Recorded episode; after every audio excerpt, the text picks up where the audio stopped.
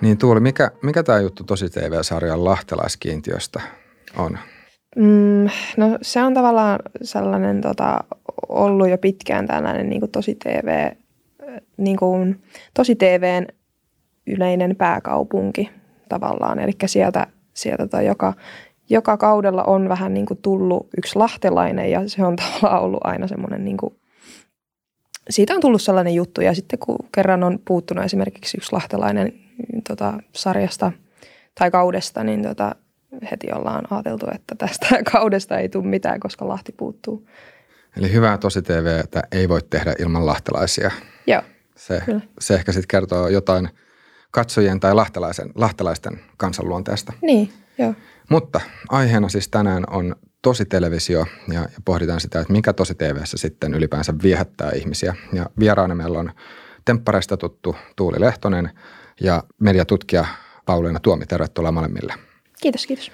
Ähm, otetaan ihan tähän alkuun vielä se, että, että jos puhutaan toli, tosi televisiosta, niin mistä oikeastaan puhutaan?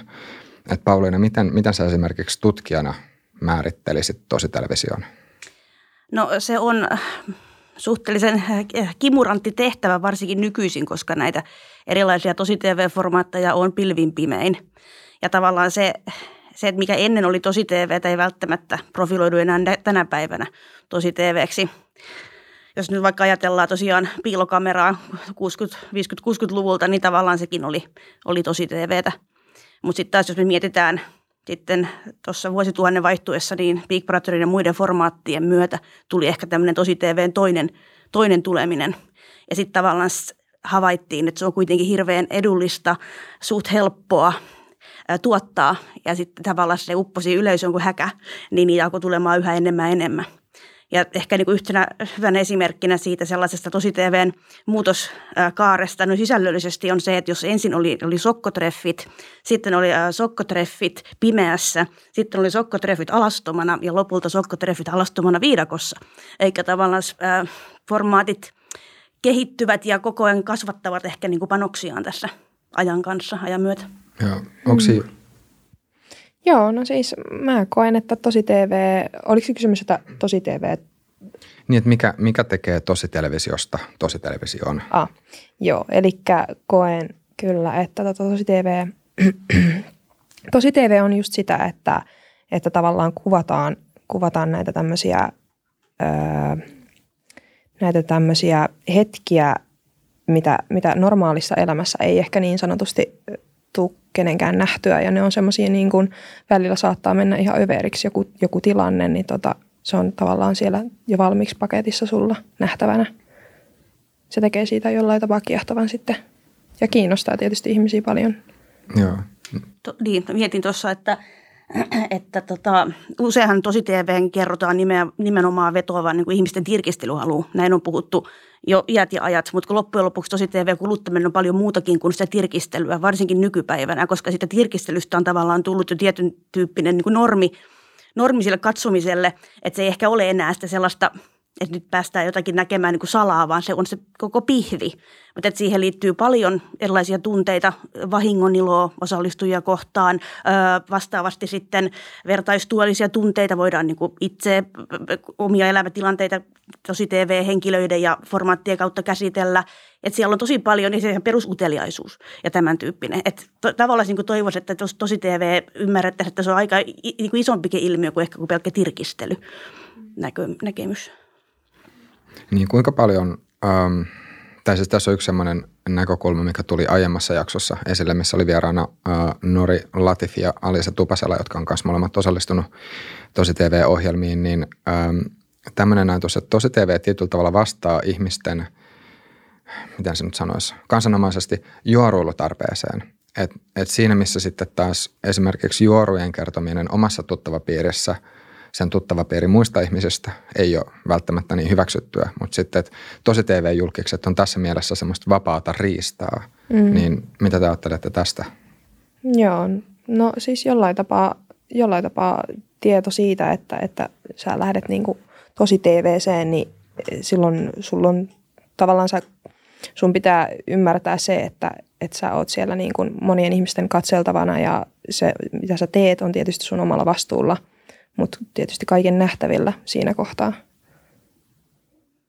No joo, olen kyllä niin samaa mieltä, että, että kyllähän kun puhutaan joissakin, joidenkin formaattien kohdalla törky-TVstä, niin kyllä se aika usein on myöskin sieltä katsojien puolelta se ruotiminen ja se palaute näille osallistujille melko se, melko se törkyistä, että sitten tuottaako se sitten sitä, mutta se, että aika koviinkin pyörityksiin osa tuntuu joutuvan näissä osallistuttuaan, että yksi ehkä nyt ää, Big Brotherin uuden tulemisen myötä, niin, niin tota, Eevis, joka sai aika, aika kovaakin runtua sitten osallistumisen jälkeen, että ihan, ja ihan kun sitä seurasi tavallaan vaikka Facebook-sivun välityksellä, kun mitään sensuuria ei tavallaan siinä hetkessä somessa ole, niin se oli mm. aika kovaa, mm. kovaa mm. myllytystä. Joo, sun täytyy tavallaan olla jo niin kuin rutinoitunut siihen, että, että sieltä saattaa tulla mitä tahansa vastaan, vaikka et välttämättä tekisi mitään, niin ihmiset saattaa vaan kokea, että sut epämieluisena niille kuitenkin jollain tapaa.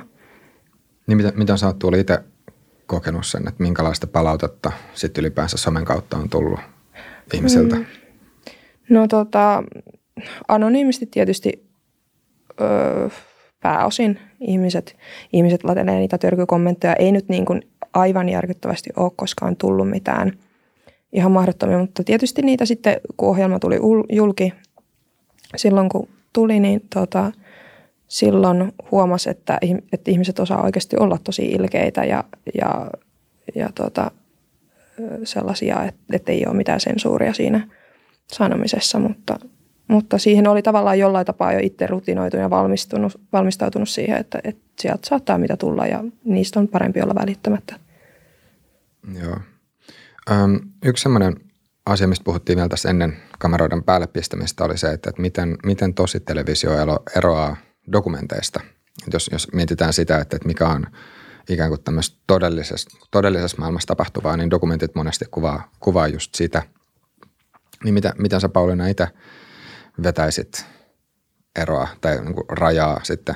Se on myös äärimmäisen vaikea, vaikea temppu, että tavallaan tosi TV-formaatin läpilyönnin jälkeen niin dokumentin arvo genrenä on jonkin verran romuttunut juuri sen takia, että tavallaan tosi TV-myötä on tullut myöskin niin sanottuja sokkidokumentteja ja, ja tämän tyyppisiä, että se on tullut doku, dokumentille on tullut hirveä määrä ala, alakäsitteellisiä uusia alakenrejä ja se johtaa tästä tosi TVn, tosi TVn tarjonnasta.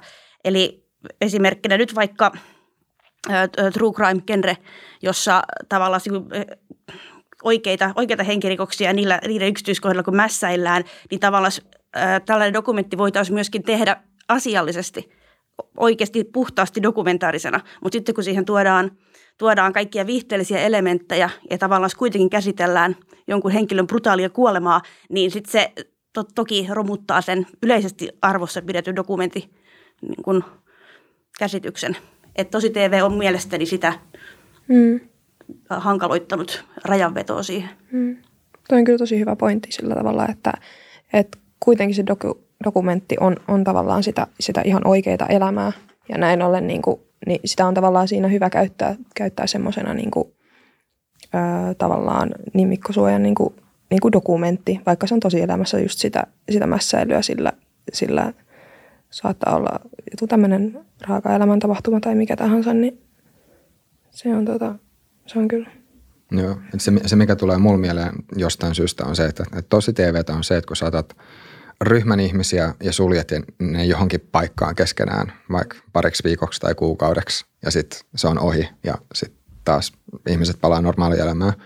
Ja doku, dokumentti on semmoinen, mitä, mitä kuvataan sillä tavalla, että, että se että se, se arkielämä ei ole irtaantunut mistään muualta. Tämä on siis, mä, tämä nyt on vaan siis niin nopea juttu, mikä ite, itselle tulee mieleen. Onks, mit, mitä te sanoisitte no, tähän? Se on ehkä just tässä tosi tv se, että, että se yksi muoto sitä on, että ihmiset laitetaan koppiin, vaikka kymmenen henkeä ja ovet, ovet säppii. Mutta sitten kun se on kuitenkin tosiaan, kun se on niin paljon muuta, muuta nykyisin myös, että tota, et se on tosi vaikea niputtaa. Et jos, rupe, jos ruvetaan oikein niin purkamaan ja miettimään, että mikä sitä sitten on, niin se on äärimmäisen niin kuin moniulotteinen juttu yrittää saada jotenkin kasaan, että kun se on kuitenkin myös paljon muuta kuin esimerkiksi Big Brother-konsepti. Mutta. Mm, mm.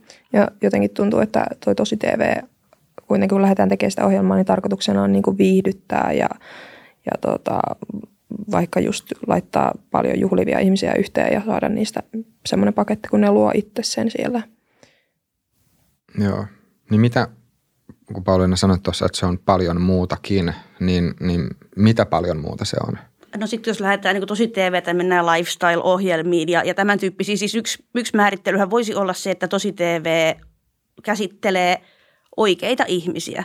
Siis oikeita, oikeita ää, ei käsikirjoitettuja henkilöitä, eikä just vaikka Huvila ja Huussi on kuitenkin niin kuin myös, myös tosi TVtä, koska se on, ei se ole käsikirjoitettu, ei se ole fiktiivistä, vaan se on niin kuin totta omalla tavallaan. Mutta sillä on niin paljon niitä ala, alagenrejä tosiaan, että mistä sitä lähtee sitten erittelemään. Et mun mielestä varmaan selkein tosi TV-muoto on just vaikka tempparit ja, ja Big Brother ja tämän tyyppiset.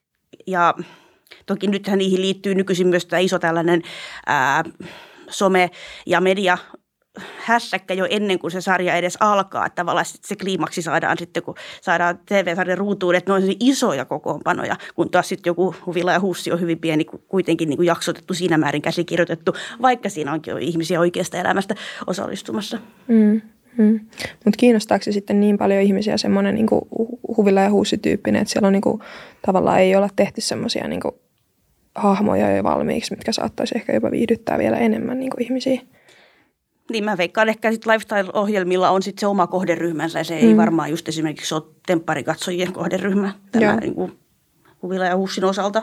Mm. Mutta se, että sitäpä en sitten tietenkään osaa sanoa, että väittäisin, että jokaisessa tämmöisessä vähän viattomammassakin TV, TV tosi TV-formaatissa, niin on ihan varmasti myöskin leikkauspöydällä tehtäviä ää, pieniä kikkoja, jotta siitä saadaan äh, kuitenkin sitten jollakin tavalla ää, raflaavampi ja yleisöä kiinnostavampi siitä jaksosta. Mm. Että kyllähän sekin sitten rakennetaan. Mm. Että jos ei siellä tapahdu mitään jännää, niin ehkä se saadaan sinne sitten jollakin tavalla leikattua, että siellä tapahtuikin jotain. Mm. Mitä se muuten Tuuli koet, että jos sä, tai onko esimerkiksi itse katsonut niitä jaksoja, missä sä siis oot ollut mukana jälkikäteen? Joo, joo. Niin kuinka hyvin tai kuinka paljon se persoona, mikä susta näkyy nyt vaikka telkkarissa, niin sun omasta mielestä vastaa sitä, että minkälainen ihminen sä oot? Äh, hyvä kysymys. Tosi, äh, mä oon kyllä sitä mieltä, että, tota, että ainakin omassa, omasta esimerkistä voin sanoa sen, että, että saa näyttämään varmasti täysin semmoiselta erilaiselta. Ja koen, että, että, että itsestä jäi varmasti, varmasti sellainen mm, tosi sellainen ehkä, ehkä jollain tapaa tämmöinen niin kuin ylimielinen tai tällainen tämmöinen henkilö sieltä ja, ja se tietysti sitten, sitten ihmisiä, ihmisiä ehkä niin kuin rakensi mielipiteitä sen, sen pohjalta, mutta, tota, mutta kyllä siellä niin kuin paljon oli sitä niin kuin maa itseäänikin ja se oli, se oli kiva nähdä, että, että sitä oli otettu sinne myös mukaan. Että ei ollut täysin niin kuin, että, että olisi ollut ihan vieras ihminen siellä toisella puolella ruudussa. Joo. Tämä oli aina, mitä, mitä just tota, vielä tuli esiin näistä persoonista. Että onko, jos, jos että sen eron lifestyle-ohjelmien ja tosi välillä, että, että, että, että, että kuinka paljon siinä on kysymys, että sulla on tietynlaiset, tietynlaiset henkilöhahmot siellä jo valmiiksi. Ja, ja tota, no, tästä tuli jo heti alussa, että yksi lahtalainen pitää olla tosi TVssä, että mm. muuten, muuten se ei ole oikein tosi TVtä. Yeah.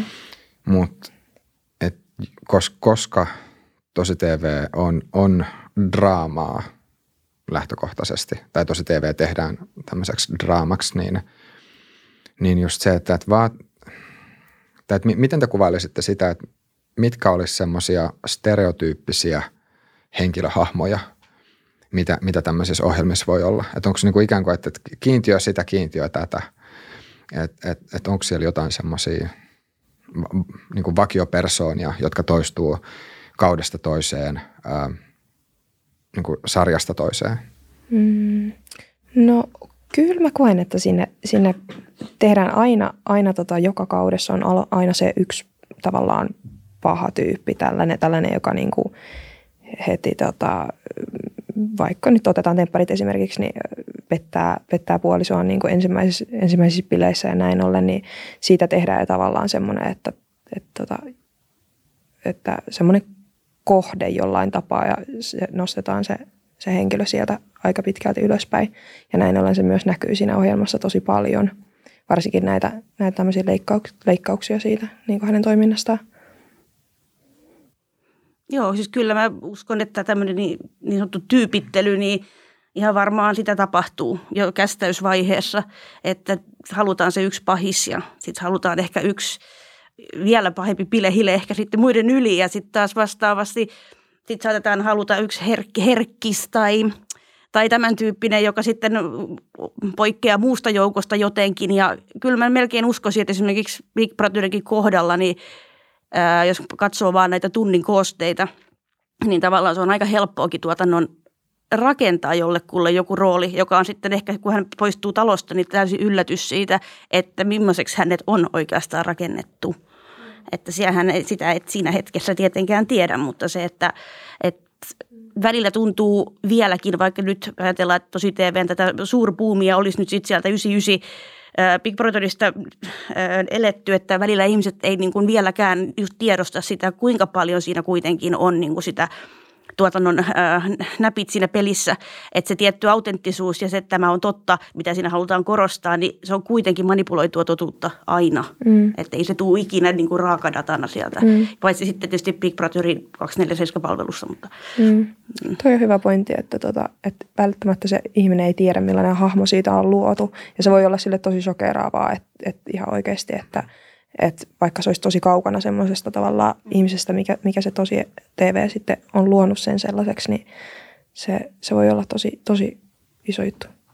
Niin, mitä sä esimerkiksi itse tuuli koet, että onko sulla nyt ö, temppareiden myötä sit tullut jotain semmoista, voisiko sanoa roolia, joka, joka jollain tavalla sitten heijastuisi siihen, että, että, että, että, että onko tullut semmoista fiilistä missään vaiheessa, että, että olisi jonkun tietynlaisen julkisuuskuvan tai julkisuusroolin vanki? Mm, no tota, ei, ei ehkä niinkään.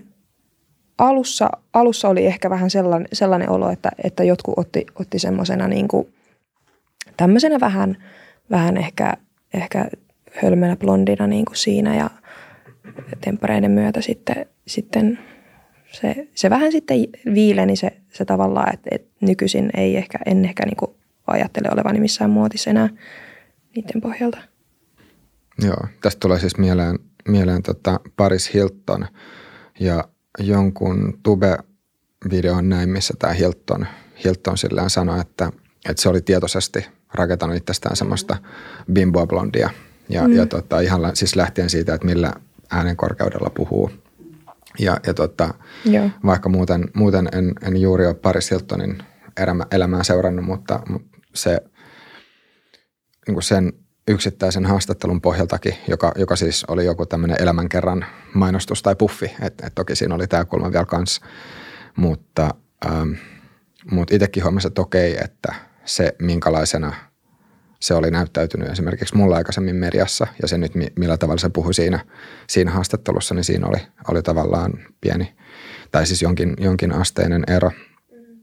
Ja tota, tästä tulee mieleen siis yksi, yksi asia, mitä toi Renne Korppila sanoi meidän yhdessä aikaisemmassa jaksossa tällä vähän, vähän tota, en tiedä kuinka lenkillä, mutta ehkä vähän myös tosissaan, että, että, että, että jos tämä Renne-näytös on se, että, että jos, jos, jos joku ihminen luulee, että se on tietynlainen tai pistää sen tietynlaiseen muottiin, niin sitten sit ränne pistää vaan lisää vettä myllyyn. Et, et vähän se, olisiko se rännen, nyt vapaasti siteeraan, että, että jos, jos, jos tota, ää, sitä pitää kusipäänä, niin sitten se käyttäytyy niin sillä tavalla. Että mm. ei se ole mitenkään sillä, että no emme nyt oikeasti ole tämmöinen, vaan, vaan sitten vaan, mm. vaan niin kuin näin. Niin onko sul Tuuli missään vaiheessa tullut mitään tai niin kuin, että, että voiko, voiko se yhtään samaistua tuohon vai tuntuuko toi vieralta? Mm. No toi kuulostaa kyllä semmoiselta, mikä varmaan niin kuin osittain pitää kyllä paikkansa, paikkansa ja tota, hyvä, hyvä pointti. Siis itse ehkä, ehkä just tämmöisissä, kun mennään tämmöisiä haastatteluja ja kysytään, kysytään että millainen, millainen sä oot vaikka niin kuin, millainen, millaisena sä käyttäydyt humalassa tai näin, niin kun sinne menee heittämään, että joo, mä oon vähän tämmöinen höpsö ja näin, niin sit sitä ehkä vielä niin kuin jotenkin tuodaan ilmi tai siitä jotenkin innostutaan jopa, jos sä sanot, sanot että sä käyttäydyt jollain tapaa jossain tietyssä tilanteessa. Niin tota, joo, näin mä koen. Miten sä sanoisit Pauliina, jos, jos sä mietit tätä tutkijan näkökulmasta, niin onko sä itse havainnut, että, että on semmoisia, että, että onko, onko sulle näyttäytynyt niin, että tietynlaiset persoonat, niin ne jotenkin lähtis sit ottamaan, ottamaan sit vielä roolia niin, vielä koppia enemmän. sitä annetusta Niin. roolista. Joo, kyllä mä uskon, että, että tämä tietysti taas tulla tähän kysymykseen, että, että kun lähtee julkisuuteen, niin sitä varmasti haluaa sitä julkisuutta. Ja sitten se, että jos sitä oikein niin tosissaan haluaa, niin tämmönen, tämän tyyppinen roolitus, niin se- sehän on sitten tavallaan hyvä ponnahduslauta, jos se rooli vaan niin kuin itselle henkilölle sopii. Eli tavallaan se, että et onhan nyt siitä ollut pitkää puhetta, että sekin on jo tavallaan roolittavaa, että Big Brother osallistuja puhutaan sitten aina vuosien sen jälkeen, että PP Mira ja PP se ja PP tämä. Mutta tavallaan se, että jos sä, jos sä brändäät itse siellä PP-talossa johonkin tietyn tyyppisenä, niin se saattaa olla sulle sitten niin kuin julkisuudessa ää, myöskin valttikortti. Jos julkisuus on se, mitä haluat ja kaiken tyyppinen julkisuus, mitä siitä sitten seuraakin, mikä se sinun roolisi sitten kuin onkin. Niin mitä se muuten itse tuli? Mikä, mikä sai sut hakeutumaan temppareihin? Mistä, mistä se idea alun perin tuli? No tota, mä oon itse seurannut tosi paljon, on ihan tosi TV-fani itse ja on seurannut paljon temppareita aikaisemmin jo ja tota, on, koen, että on luonteeltani tosi sellainen niin kuin heittäytyvä ja siinä kohtaa elämässä mulla oli semmoinen tilanne, että, että koin, että no miksi ei, näin, näin haun, haun siellä ja pistin hakemuksen. Tosin siinä kohtaa en, en vielä ehkä ajatellut sitä niin pitkälle, että ehkä pääsisinkään. Mutta se oli semmoinen vähän sellainen, niin kuin, että no jos kokeillaan niin kuin näin. Niin tota, tykännyt muutenkin elämässä sillä tavalla heittäytyy ja mennään ehkä, ehkä vähän niin kuin kokeilee, kokeilee kaiken näköistä. Joo. Kuinka paljon sulla, ähm, sanotaan, että siitä osallistumisen jälkeen ja, ja sitten taas julkisuuden tulon myötä, niin ähm, vastasko se julkisuus sitä, mitä oli aikaisemmin kuvitellut sen julkisuuden olevan? Joo, joo, kyllä se vastasi. Kyllä mä sanon, että, että, että, että se oli aika lähellä sitä, mitä mä ajattelin. Että tota, kun pari tuttua on myös, myös ollut tosi TV-ohjelmissa aikaisemmin, niin niiden sitä elämää siitä sivusta seuranneena, niin se oli aika lähellä sitä. Että siitä oli jotenkin niin kuin rakentunut itsellä semmoinen ajatus, että millaista se voisi olla. Että, et, et. Mutta, mutta en tosiaan kadu yhtään, yhtään että sitä lähdin, lähdin sinne niin, kuin, niin siitä on ollut kyllä tosi, tosi paljon itselle tavallaan hyötyäkin ja on siinä iso kokemus takana. Joo. Tuleeko sinulle mieleen, että onko jotain semmoista tiettyä yhdistävää persoonallisuuden piirrettä kaikille niille ihmisille, jotka lähtee tosi televisioon tosi TVCen sitten itse mukaan? Joo, mä koen, että se on semmoinen tavallaan tällainen avoimuus ja semmoinen, että et voi heittäytyä vähän tuommoisiin tilanteisiin, että mitä tahansa tavallaan voi tapahtua. Ja tavallaan täytyy olla myöskin jollain tapaa rohkea, rohkea ja itse varma jollain tapaa, että et ei pelkää sitä, sitä niin kuin julkisuutta. Mitäs tutkijan näkökulmasta? Onko tullut tehtyä persoonallisuusanalyysejä tosi TV-tähdistä?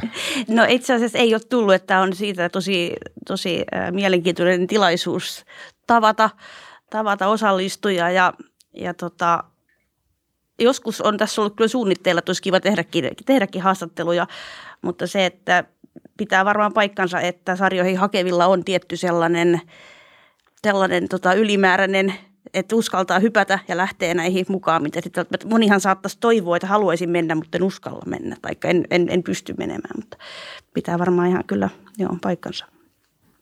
Niin voiko, mitä sä Tuuli, voisitko sä sanoa, että onko jotain semmoista ihmistyyppiä, jonka sun mielestä sit vaikka ei kannattaisi hakeutua tosi televisioon? Hmm, no ehkä tällaista todella niin kuin jollain tapaa herkkääkin tällaista tosi sellaista arkaa ihmistä en, en, en tota, näkisi ihan, ihan hirveän hyvällä siellä, koska se, se tavallaan myöskin ruokkii niitä katsojia, semmoinen arkuus ja pelokkuus ja se saattaa välillä tulla ihan semmoisella negatiivisella voimalla ulos, että tota, se ei ainakaan paranna sitä yhtään sitä, sitä ihmisen arkuutta ja pelkoa tavallaan siitä. Joo. No mitäs sitten, jos mietitään ruudun toista puolta? Onko sitä tutkittu, että, että minkälaiset ihmiset tai minkä tyyppiset ihmiset sit tykkää tosi televisiosta? Tai, tai onks, onks, voiko, voiko, että jos, jos ajattelee tämmöinen niin kuin spontaani, rohkea, heittäytyvä on, on se, joka sitten, äh, semmoinen ihmistyyppi, joka, joka tota, herkemmin, herkemmin sitten lähtee osallistujaksi, niin onko siitä jotain niin tutkimusdataa, että minkä tyyppiset ihmiset sitten viihtyy tosi television parissa sitten katsojina?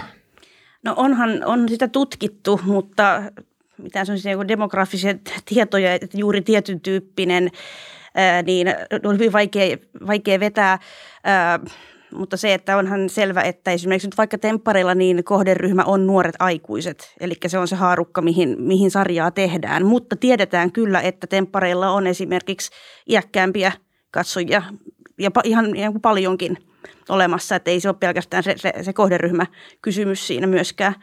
Ja, ja sitten ehkä, ehkä myös tosiaan se formaatin sisältö ja se formaatin juttu on se, joka määrittää. Esimerkiksi jos me ajatellaan ää, suurta polemiikkia aiheuttanut lapsituntemattoman kanssa, tai erilaiset äidit, tai toisenlaiset perheet, tai tämän tyyppiset, niin ja supernäni esimerkiksi, niin varmasti löydetään vähän erilainen tausta katsoja sieltä. Mahdollisesti henkilö, jolla on lapsia, tai sitten henkilö, joka ohjelman jälkeen päättää, että ei hankin lapsia, mutta, mutta tota, et myöskin se, että mihin se on suunnattu, niin määrittää paljon sitä. Et toisaalta tiedän paljon ihmisiä, jotka katsoo Big Brotheria tosi intohimoisesti, mutta ei pysty katsoa mitään muuta, koska ei voi sietää, sietää muita formaatteja. Tavallaan vaikea just niin sanoa, että kaikki tosi TV ei varmaan kolahda. Tai ei tietenkään kaikki kolahda. Niin miten, miten tuoli sulla oli siis, kun sanoit, että, että sä olit, sä olit silleen vähän – koska on fanittanut tosi TVtä aikaisemmin, mutta että, että oliko sulla jotain semmoista tiettyä, tiettyä sarjaa, mitä sitten erityisesti katsoi? No joo, eli just, just nämä tämmöiset nuo, nuorten sarjat tai tällaiset niin kuin Temptation Islandit ja Ex on the Beachit ja, ja niin kuin Paratiisihotellit, nämä, nämä tämmöiset oli sellaisia, niin kuin, sellaisia tavallaan, mitkä kiinnosti ehkä itseä eniten, koska siellä oli niin kuin tavallaan oma ikäisiä henkilöitä myöskin mukana – niin sitten, sitten se, se kyllä kiehto.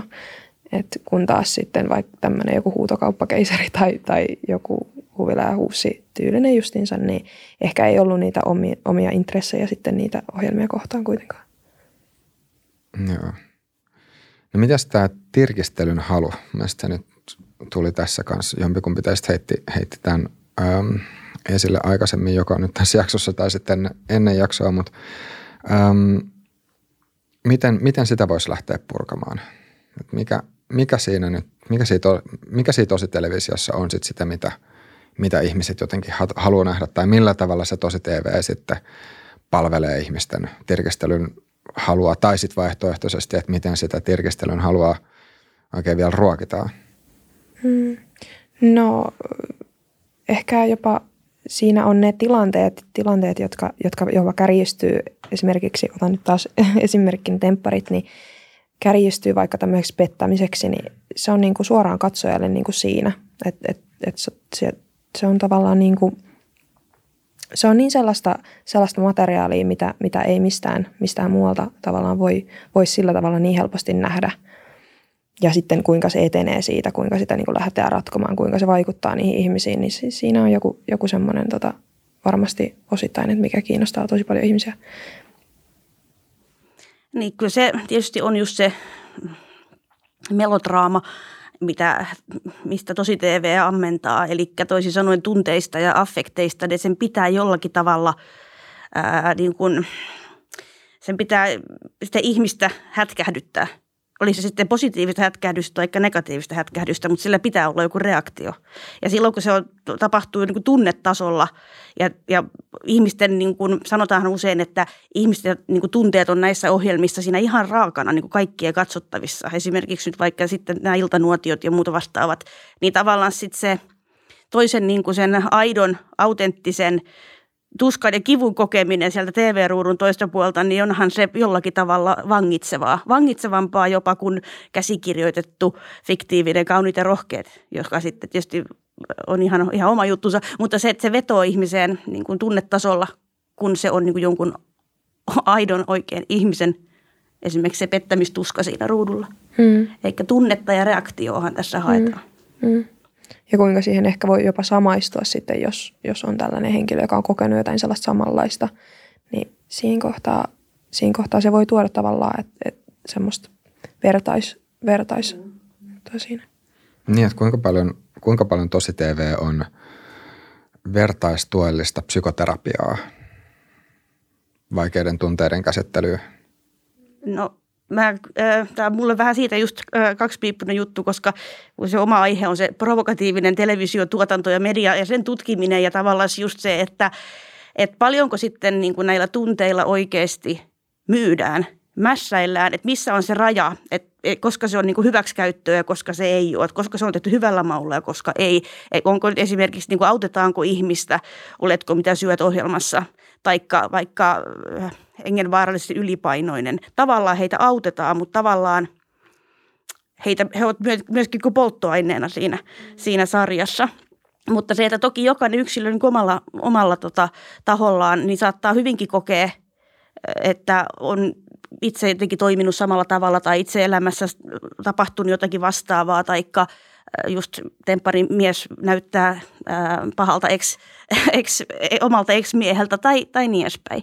Mutta just se, että, että tässä onkin se mielenkiintoinen kysymys, että mi, miten, mistä tätä niin tulkitaan. Että jos me katsotaan niin lehdistöstä tai niin markkinoista ja mediasta, niin tuotannot mielellänsä korostavat tätä hyvän teke, tekevyyttä ja tätä vertaistuellista. Ja esimerkiksi just, onhan esimerkiksi paljon otsikkoja, että nämä kahdeksan asiaa jokainen voi oppia temppareista. Ja näin, tämän takia sinun kannattaa katsoa temppareita. Noin niin tavallaan sitä selkeästi sellaista niin kuin markkinointipuhetta sitten sille vastapainoksi, koska sitten toisaalta se toinen puoli palautteesta on sitten taas osin negatiivista, että miksi tämmöisiä aiheita pitää niin kuin käsitellä ja näyttää. Mutta se, että periaatteessa kaikki, mitä käsitellään, niin se myöskin sit aina vastaavasti niin kuin tuo avoimuutta ja asioita niin kuin ilmi. Että tosi TVllä on siinäkin tärkeä rooli. Että tavallaan se voi rikkoa tabuja ja ravistella kaikkia lukkiutuneita juttuja, mutta se vaan just, että tehdäänkö se, tehdäänkö se niin hyvällä maulla ja niin kuin fiksusti vai kenties hyväksi käyttäen kulloinkin materiaalia jossain, taituksesta, jossain taituksesta kiinni. Joo. Niin tässä, tässä voi just kysyä, kysyä tavallaan sen, että mikä, mikä ikään kuin on tosi TV vastuu tai mikä on, mikä on sitten tuotantoyhtiöiden vastuu. No sitten voi myös kysyä, että, okei, että mikä on osallistujien vastuu, mm. mutta myös se, että mikä on sitten vaikka mikä on vaikka vanhempien vastuu siinä ihan vaan, jos, jos miettii näitä kasvatuksellisia aspekteja. Ja, ja tota, tämä on sama asia, minkä me itse sanoin siinä Norinin ja ä, Alisan jaksossa kanssa, muistaakseni ainakin, että, että mä ehkä vierastaisin vähän sitä, että – kasvatuksellinen vastuu kokonaan ulkoistettaisiin televisiolle ja medialle. Et jotenkin mä ajattelen, että se, on, se olisi kuitenkin ensisijaisesti vanhempien tehtävä. To, toki sitten taas voi sanoa, että, että valitettavasti kaikki lapset ei ole tässä sitten taas tasavertaisessa asemassa, että kaikki vanhemmat ei, ei sitten, ähm, varsinkin jos on sanotaan jotain tämmöistä niin päihdeongelmia tai muuta, niin, niin se kasvatuksellinen vastuu vanhempien osalta ei toteudu yhtä hyvin. Mm. Ja, ja tota, et, et, et se, on, se on ihan fakta.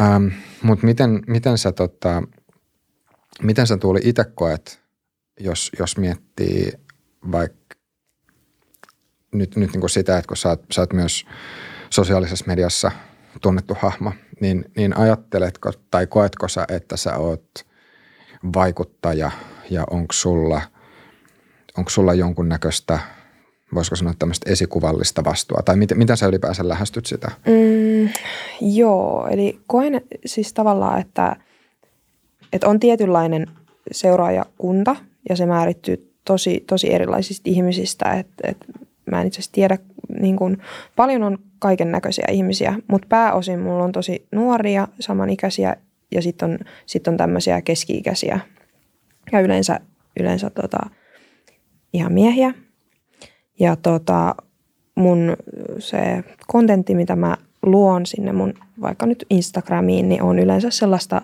sellaista vähän niin kuin tämmöistä paljastavampaa ja mulla ei ole koskaan ollut siellä mitään sellaisia niin kuin, mitään tämmöisiä tota, tämmöisiä life coach juttuja.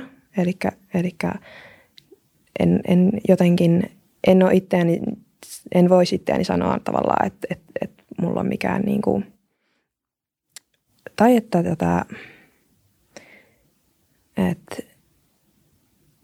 ähm, että et, et sä et ole antamassa esimerkiksi ruokavinkkejä tai niin, laihdutusvinkkejä niin, tai joo, että kyllä. näin elät terveellisesti. Kyllä, ja... kyllä. Joo, joo että tota mä hain, tota mä hain että et, et mulla ei, en, ei, ei, ole, ei ole semmoinen niin kuin, ää, mulla ei ole sellainen sosiaalinen media, mikä tavallaan niin kuin ojentaa ihmisille, kuinka toimit tällä tavalla ja kuinka toimit tällä tavalla, vaan niin kuin, että, että koen, että se on tietysti mun omalla vastuulla, että mitä mä laitan sinne ja, ja tiedän, että se, se, tota, se ulosanti täytyy olla sellaista, mistä mä itse tykkään ja koen, että, että se sopii sille kohdeyleisölle ja näin. Joo. Joo. Miten, miten sitten taas, jos miettii sosiaalista mediaa ihan yleisesti, niin ähm, kuinka vahvasti some on teidän näkökulmasta tässä koko tosi TV-formaatissa tai tosi TVssä ylipäänsä mukana ja, ja että onko tässä tapahtunut jonkunnäköistä siirtymää tai muutosta, jos, jos nyt miettii vaikka sitten vielä siihen aikaan, kun hetkonen, koska Big Brother tuli ekaa kertaa Suomeen? 2005. Joo, ja se oli, silloin vielä Facebook ei ollut Suomessa. Ei. Et, et miten, miten sosiaalinen media on muuttanut näitä tositelevisiosarjoja? No siis tosi paljon, niin kuin tuossa mainitsin, että niistä rakennetaan sellaisia spektaakkeleita jo ennen sarjan alkamista ja sitten se sarja velloo siellä somessa ja sitten vielä sarjan päättymisen jälkeen se elää siellä somessa hyvin pitkälti. Eli tavallaan kyllähän se on niin kuin iso ilmiö ja se, että ihmiset kokoontuu nyt sitten sinne someen. Että tosiaan ehkä tämä yleensäkin, ajatellaan niin kuin nettisivuja, ohjelmien niin kuin www-sivuja, niin kyllähän ne nykyisin niin kuin enemmän toimittaa arkistovirkaa kuin sitten, siis matskuarkistovirkaa, kun kaikki kommunikaatio ja sosiaalinen toiminta on nyt totta kai siellä somen, somen eri, eri ryhmissä. Sen, se olisi mielenkiintoista, tai siis se on mielenkiintoinen pointti, että silloin 2005 Big Brother ja muiden – sitten tultua, niin mä yritin, yritin väikkärin haastatella henkilöitä, jotka katsoisivat tosi TVtä. Ja se oli aivan yllättävän vaikeata, koska tota, ja jokainen kyllä vaivautuu lähtemään tänne mun kyselylinkkiini vain ilmoittaaksensa, että en seuraa, en seuraa, karmeita kuraa, piste. Mm. No näistähän ei tietenkään ollut mulle hirveästi mitään hyötyä ja oli tosi kova niin kuin homma tavoittaa ihmisiä, jotka kehtaisivat myöntää katsovansa tosi TVtä. Tuolloin 2005-luvun niin kuin et se oli yllättävän haasteellista. Ja nyt kun miettii somea, niin nykyisin on ihan niin kuin, äh, siis tuhansia faneja omilla kasvoilla, omilla nimillään. Tosi helppo kontaktoida ihmisiä. Ja se tavallaan ehkä se on vähän myöskin niin kuin, äh, liudentunut se somen myötä se, että jos joku ajattelee, että tosi TV on kuin seitsemän päivää lehti, että en lue ja sitten luenkin salaa jossakin, niin ehkä, että mun mielestä niin some näkyy niin kuin tässäkin. Eikä nyt ne on niin kuin ihan omilla kasvoillaan nämä faniryhmät pystyssä. Mm, mm. Kyllä joo, sosiaalimedia on, on tosi, se on tosi noussut, noussut ihan tässä muutaman vuoden aikana ihan valtavan, valtavan tuota, kasvun, kasvun ja siellä, siellä tavallaan on niin helppo löytää, löytää niin kuin nopeasti kaikki, kaikki kiinnostuksen kohteet ja, ja ohjelmat ja kaikki muut. Et se on niin helposti jotenkin saatavilla siellä, että ton helpommaksi ei oikein pääse enää. Mm. Niin se on jännä, jännä että jos sanoit Pauliina, että 2005 oli, tai silloin alku, alkuaikana, että oli vaikea löytää ihmisiä, jotka sitten ääneen sanois fanittavansa tosi TVtä, että onko se sitten, että onko se, onko se muuttunut just, että nyt, nyt jotenkin on sosiaalisesti hyväksyttävämpää sanoa, että no itse asiassa, että oikeastaan tykkään näistä, on ihan viihdyttävää katsoa. No miten, miten te ajattelette, että mikä on, mikä on tosi TVn tulevaisuus? Että nyt jos vähän yrittää miettiä, että minkälaista se on ollut aikaisemmin, mistä ollaan lähdetty, minkälaista on tänä päivänä, niin jos tästä nyt jotenkin yrittäisi vähän, vähän tota sitten ää, lähteä ennustamaan, että, että minkälaisia tosi TV-formaatteja me tullaan vielä näkemään tulevaisuudessa. Ja että onko jossain olemassa semmoista rajaa, kun just ähm, Pauli sanoit, että, että myös tämmöistä, että, että tosi TV on ollut tabujen rikkomista. Niin onko olemassa jotain rajaa – minkä yli sit kuitenkaan ei mentäisi. Että jotkut tabut olisi liian isoja rikottaviksi. Varmaan lainsäädäntö on se, mikä tulee ensimmäisenä vastaan, että, että tota, se on varmaan se, missä pitää, pitää pitäytyä, mutta se, että noin niin tulevaisuutta muuten, niin – niin jotenkin ehkä nyt on huomattavissa, että esimerkiksi kun TV, tämän kevään TV-viihde, niin se on hirveä tällaista kuitenkin nyt positiivissävytteisempää, lämpimämpää, paljon, paljon paljon tunteita, kyyneliä, vain elämää, tanssii tähtien kanssa ekstra spesiaali tunteikka, tunteikasta on ja sitten sukuni salat ja tämän tyyppistä. Että sitten taas kun mietitään vähän taaksepäin, niin tietty provokatiivinen piikki oli taas ihan selkeästi niin kuin enemmän nähtävillä. Eli se, että silloin ohjelma-arvo myytiinkin nimenomaan niin kuin sillä sokki elementillä. Esimerkiksi nyt vaikka lapsi tuntemattoman kanssa, joka taas niin kuin kuulostaa otsikkotasolla paljon pahemmalta kuin ehkä itse sitten formaattisisältö kuitenkaan on. Niin tavallaan koen, että ehkä tämä korona-aika, tämä kevät, niin tavallaan se, että että tällä hetkellä tosi TV ja tämmöinen tietty pehmeys ja muu on ehkä ihan paikallaan, koska eikä nyt ei ole aika sille kaikista pahimmalle niin kuin tykitykselle noin niin kuin sisältötasolla. Ei se ole niin kuin kanavien eikä, eikä tuotantoyhtiöiden brändillekään eduksi ehkä nyt lähtee niin kuin kaikista suurimmilla sokkiarvoilla metsästämään niin kuin katsojia. Mutta se, että uskon, että tosi TVstä tullaan näkemään vieläkin niin kuin paljon tulevaisuudessa – koska olen itse sitä pohtinut, että kun ihminen haluaa kuitenkin ää, tosiaan niin kuin järkyttyä, hätkä, hätkähtyä, niin turtuuko se ihminen ja tarvitseeko se sitten niin aina jotain enemmän. Vaikka nyt just nämä alaston treffit viidakossa lopulta, ää, niin so, ää, sokkona luolassa, niin se, että tarviiko aina jotakin niin uutta. Mm, mm. Joo, kyllä mä koen, että se, se tota, että jossain kohtaa tässä kohtaa huomataan, että tarvitaan jotain uutta ja hätkähdyttävää ehkä vielä, mutta, mutta ihan varmasti se on tulevaisuus tulossa, koska, koska just, just toi, että ihmiset turtuu tavallaan tähän jo, jo katsoneen, katsomiinsa ohjelmiin, että ne on siitä samoja, että tarvitaan ehkä jotain semmoista niin kuin täysin uutta, mutta mitä se sitten on, niin se tietysti jää ihan nähtäväksi tulevaisuuteen. Mm. Leipää ja sirkushuveja. Mm. Niin miss, missä menee se raja.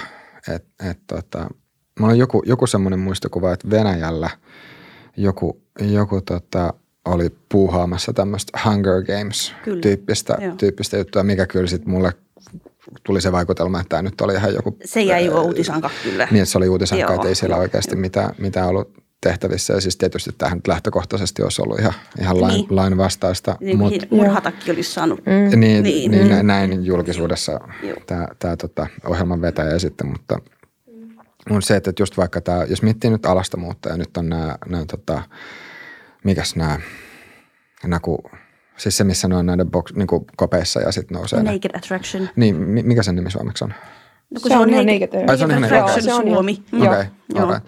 Joo. Um, mutta just se, että, että jos, jos oltaisiin nyt jollekin suomalaiselle vaikka sanottu 50-luvulla, että hei tämmöistä nähdään televisiossa, mm. mm. niin minkälaisen reaktion se olisi, se olisi herättänyt sitten silloin. Ja, ja kuinka iso voi sanoa se kulttuurillinen muutos, muutos sille, että mikä on hyväksyttyä ja sallittua Kyllä. on ollut. Että et voidaanko me tämän pohjalta sitten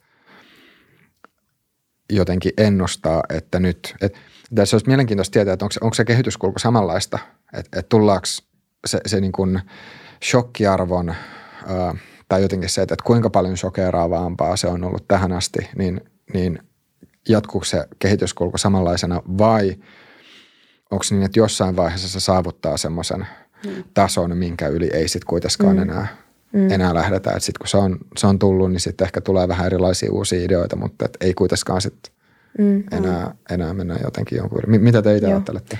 No varmaan silloin 50 vuotta sitten tosiaan toi Tosi TV oli vielä niin sille sit, sitä ei oikeastaan niin paljon ollut, eikä, eikä lainkaan ollut tuommoisia noin niin radikaaleja ohjelmia. Niin tota, silloin jos joku olisi just, just sanonut tuosta to, ohjelmasta, että millaisia ohjelmia vaikka nykyään pyörii, niin tota, olisi varmasti kuulostanut, että, että ei, ei, ei tuommoista voi, niin kuin, eihän tuommoista voi. Mutta nykyään kun kaik, kaikkialla niin kuin näkee netissä ja muualla kaiken näköisiä ohjelmia ja tavallaan niin kuin voi jo itse alkaa miettimään, että mikä, mikä ohjelma voisi olla mahdollinen ja näin ollen, niin, niin en usko, että se ainakaan nykynuorisoa niin hirveästi hetkauttaa mitkään tuommoiset, mutta tietysti vanhempia ihmisiä varmasti. Mm. Niin se, se mun mielestä, mikä jotenkin selkeästi voi ainakin just sanoa, että tämän, tämän alastomuuden tai seksuaalisuuden lisääntyminen niin on, on ollut nähtävissä, että, että miss, missä vaiheessa sitten, ähm, että onko olemassa jotain sellaista rajaa, että, että kuinka paljon, kuinka paljon ähm, tai että, että, että onko joku piste, minkä jälkeen niin tosi TVCen ei enää voida pistää lisää seksiä – että nyt, nyt, nyt, se on, mm. nyt se on tarpeeksi. Vai onko silleen, että jossain vaiheessa tulee tosi TV-formaatti, mikä itse asiassa on ihan rehellistä pornoa? Mm. No niin, no Briteissä pyörii tämä uh, In the Box-ohjelma, jossa siis ihmiset istuu studiossa ja, ja tota, pariskunta menee sinne laatikkoon harrastaa seksiä ja sitten yleisö kuuntelee niitä seksiääniä sieltä laatikosta ja, ja sitten nostetaan tämä laatikko pois. Ja niin siinähän päästään pikkuhiljaa niin kuin ehkä ehkä sitten tähän itse, itse asiaan niin, että siinä ei sitten enää olekaan mitään. Mutta tässä on niin se pointti, minkä takia ehkä tämä raflaavuus ja tämä tämmöinen, ää, kun mä käytän se termiä provotöllö, että miksi tämä provotöllö on syntynyt, niin sehän on periaatteessa menee aika liki näitä suoratoistopalveluita ja muiden syntyä ja sitten aikaa, jolloin puhuttiin, että televisio kuolee ja sitten meillä jää nämä ilmaiskanavat, jotka sitten tekee tätä tosi TV-tuotantoa, koska niin kuin sanoin, niin se on edullista ja se on suht helppoa ja, tai sillä tavalla helppoa, että se ei vaadi mitään isoja settejä siinä määrin kuin isot, isot muut tuotannot, niin tavallaan sitten katsojia on pakko saada, koska muuten niin sanotut laatusarjat on kaikki tuolla suoratoistopalvelun puolella. Että sitähän hirveästi nyt niin lineaaria, telkkaria ja suoratoistopalvelua niin arvotetaan nimenomaan laadun kautta. Eli se, että mä koen, että ö, jos halutaan säilyttää katsojat kanavilla TVn ääressä, oli ne sitten TV tai nettistriimi tai mikä tahansa, niin varmaan just niin pitkälle mennään, että, että kun tarve vaatii. Katsojaluvuthan on kuitenkin se juttu. Niin, ja yhä nuoremmat ja nuoremmat tavallaan niin kuin kat, on, on katsojina siellä, niin, niin niille tuodaan semmoista niin kuin uutta, ja, uutta ja jännittävää katsottavaa myöskin, mikä sitten taas niin kuin tuo lisää katsojia ja mm. sitä kohua ja kaikkea. Niin, sitten sitä voi miettiä kanssa, että missä vaiheessa tosi TVlle käy sama, sama tai että missä vaiheessa tosi TV ja ylipäänsä nämä TV-formaatit käy saman uh, miten voisiko sanoa, transition tai tämmöisen muutosvaiheen läpi kuin mitä, mitä sitten taas YouTube on tehnyt, tehnyt tota, ää, ylipäänsä tämmöiselle niin mediatuotannolle tai videoille. Mm. Et koska nykyään, nykyään me eletään semmoisessa maailmassa, missä kuka tahansa voi kännykkäkameralla kuvata materiaalia ja julkaista sen YouTubeen ja silleen, että se on ihan laadukasta ja ihmiset, ihmiset voi katsoa sitä. Ja, ja Tubehan on ollut tosi valtava isku ää, tota, sit just perinteiselle medialle ja mm. jossain määrin voi sanoa, että Tube myös kilpailee sit näiden suoratoistojen, suoratoistojen kanssa. Ää, niin, että miss, missä vaiheessa tosi TV siirtyy, tai si, siinä missä siis tubettajat on, ää, tubettajien myötä se, voisiko sanoa valta tai, tai sitten tota, rahavirrat on, on vähenemään tämmöisiltä isoilta tuotantolafkoilta ja enemmän tämmöisiin, että ne on, ne on yksityisiä itsenäisiä toimijoita, jotka, jotka tota, tekee, tekee tubesisältöjä, niin missä vaiheessa me nähdään tosi televisiota, jossa ei ole enää tuotantoyhtiötä, vaan sillä tavalla, että siellä on joku, joku kaveriporukka tai yksittäinen ihminen, joka tekee sitä ja silleen, että se julkaisee sen just jossain tubessa tai mm. missä nyt mm. sitten pistää ulos. Kyllä mm. näin, tällaista voi hyvin ollakin, että tota, jo, tai tälläkin hetkellä. Että, Joo, ei mikään mahdoton niin. Oh, että mä olen monesti puhunut että, että, niin kuin Tupe-osalta, että on niin kuin, tavallaan niin kuin, tosi tosi TVtä. Että tavallaan niin kuin, huonona tai ikävämpänä esimerkkinä nyt vaikka erilaiset nämä onnettomuusvideot ja tämän tyyppiset, mitä nykypäivänä ihminen, kun tosi TV tähän tämä tavallaan on siis hyvin tuomittavaa, mutta just se, että, että tavallaan kuka tahansa meistä voi olla se tosi TV-tuottaja. Mm tänä mm. päivänä. Et noissa on varmaan se, että kun kuvataan tuollaista itse tämmöistä tietynlaista kotivideota, niin siinä tavallaan se katsoja pääsee ehkä jopa siihen niin kuin tilanteeseen jollain tapaa vielä enemmän syvemmin mukaan. Eli, eli kokee ehkä, että on tavallaan jopa voi, voi kuvitella olevansa siellä kameran niin kuin toisella puolella siinä tilanteessa. Niin, että onko tämmöisten videoblogien tai vlogien tekeminen tubeen, niin onko se itse asiassa yksi tosi TV-muoto?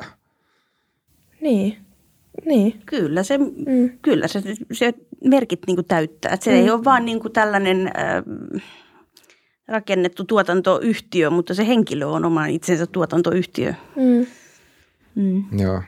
Sitten se on jännä, että jos, jos jossain vaiheessa ää, joku sitten alkaisi tekemään itsenäisesti, ja no, siis onhan mahdollista, että joku siis tekee, tekeekin tätä tällä hetkellä, mutta mut just niin, että, että sen sijaan, että se olisi tämmöistä pelkkää vlogien tekemistä, niin, niin siinä sitten olisi muita ihmisiä ja, ja voisi sanoa, että tämmöisiä tuotannollisia elementtejä, mm. mutta kuitenkin niin, että se on, se on itsenäinen toimija ja mm. sitä ei tehdä mm. sille isolla rahalla ainakaan Joo. alkuun. Mm. Mm. Mutta mut jos teidän pitäisi nyt vähän, vähän tota, ää, ottaa mielikuvitusta käyttöön, niin mit, mitkä voisi olla semmoisia potentiaalisia tulevaisuuden tosi TV-formaatteja, jos pitäisi heittää – Mä sanon, että kaksi, kaksi, kaksi kategoriaa. Semmoisia, mistä te voisitte kuvitella, että nämä, näitä saattaisi tulla. Ja sitten semmoisia, että mitkä voisi olla mielenkiintoisia ja hauskoja teidän omasta mielestä. Mitkä nyt välttämättä ei tarvitse olla sit niin realistisia. Hmm. No mulle tuli vain yksi mieleen, en tiedä olisiko se mielenkiintoinen ja tota, katsoisinko sitä, mutta siinä yhdistys monta elementtiä, eli niin kuin suomalainen saunakulttuuri. Siellä olisi alastomuutta, siellä olisi olutta ja sitten siellä olisi varmaan kaiken näköistä rähinää ja kenties jopa jotain lemmekkeitä leikkejäkin. Niin ehkä tämmöinen niin kuin supisuomalainen joku järvimökki saunaformaatti. Ja sitten kamerat olisi siellä saunassa tietysti paikan päällä. Tämmöinen voisi olla, sit, ei varmaan niin ihan täysin mahdoton ajatus. Mm. Mm.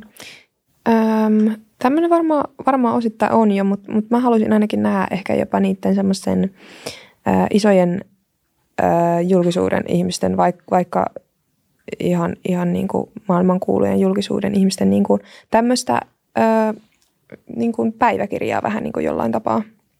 Semmoisia saattaa ollakin, mutta siis se olisi mielenkiintoista päästä tavallaan niiden päivään siihen mukaan, että, että mitä siihen kuuluu ja, ja, just päästä katsoa niitä tunteita ja kaikkea niin kuin sitä, sitä sieltä lähempää.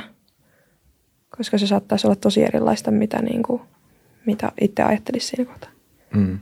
Kyllä mä ainakin siis katsoisin, että jos olisi, jos olisi Elon Muskin yksi päivä, mm. miltä, miltä se mm. näyttää, tai sitten joku muu tämmöinen teknologiayritysjohtaja. Joskin mä ehkä veikkaan, että ihmistyyppinen ei ole niitä, jotka olisi ensimmäisenä haluamassa sit jotain tämmöistä niin. ka- kameraryhmää, joka, joka häiritsee ja niiden keskittymistä siihen mm. oikeaan työhön sitten. Et, mm. et, tota, en ehkä ihan tiedä, että tullaanko, tullaanko, tullaanko tällaista näkemään, mutta mut kieltämättä siis se olisi tosi mielenkiintoista, mm. että et, et miten, miten joku – ja sitten mä voin hyvin kuvitella, että, että jos on ää, kuka tahansa muu ihminen sit jota, jota vaan pitää mielenkiintoisena lähtökohtaisesti. Että sit se on vaan ihmisestä kiinni, että ketä nyt pitää mm. mielenkiintoisena, mutta tämä, päivän, päivän seuraaminen niin kieltämättä voisi olla aika, mm aika jännä. Just vaikka joku urheilija tai miten, miten, miten, miten, rakentaa sen päiväohjelman treenaamiseen. Siis mun mielestä jotain tämmöisiä videoita kyllä siis joo, ja, on. Joo, on. Ja sitten ehkä just vaikka Maria Veitolan niin kuin yökyläily on vähän sellaista, että päästään niin kuin näkemään,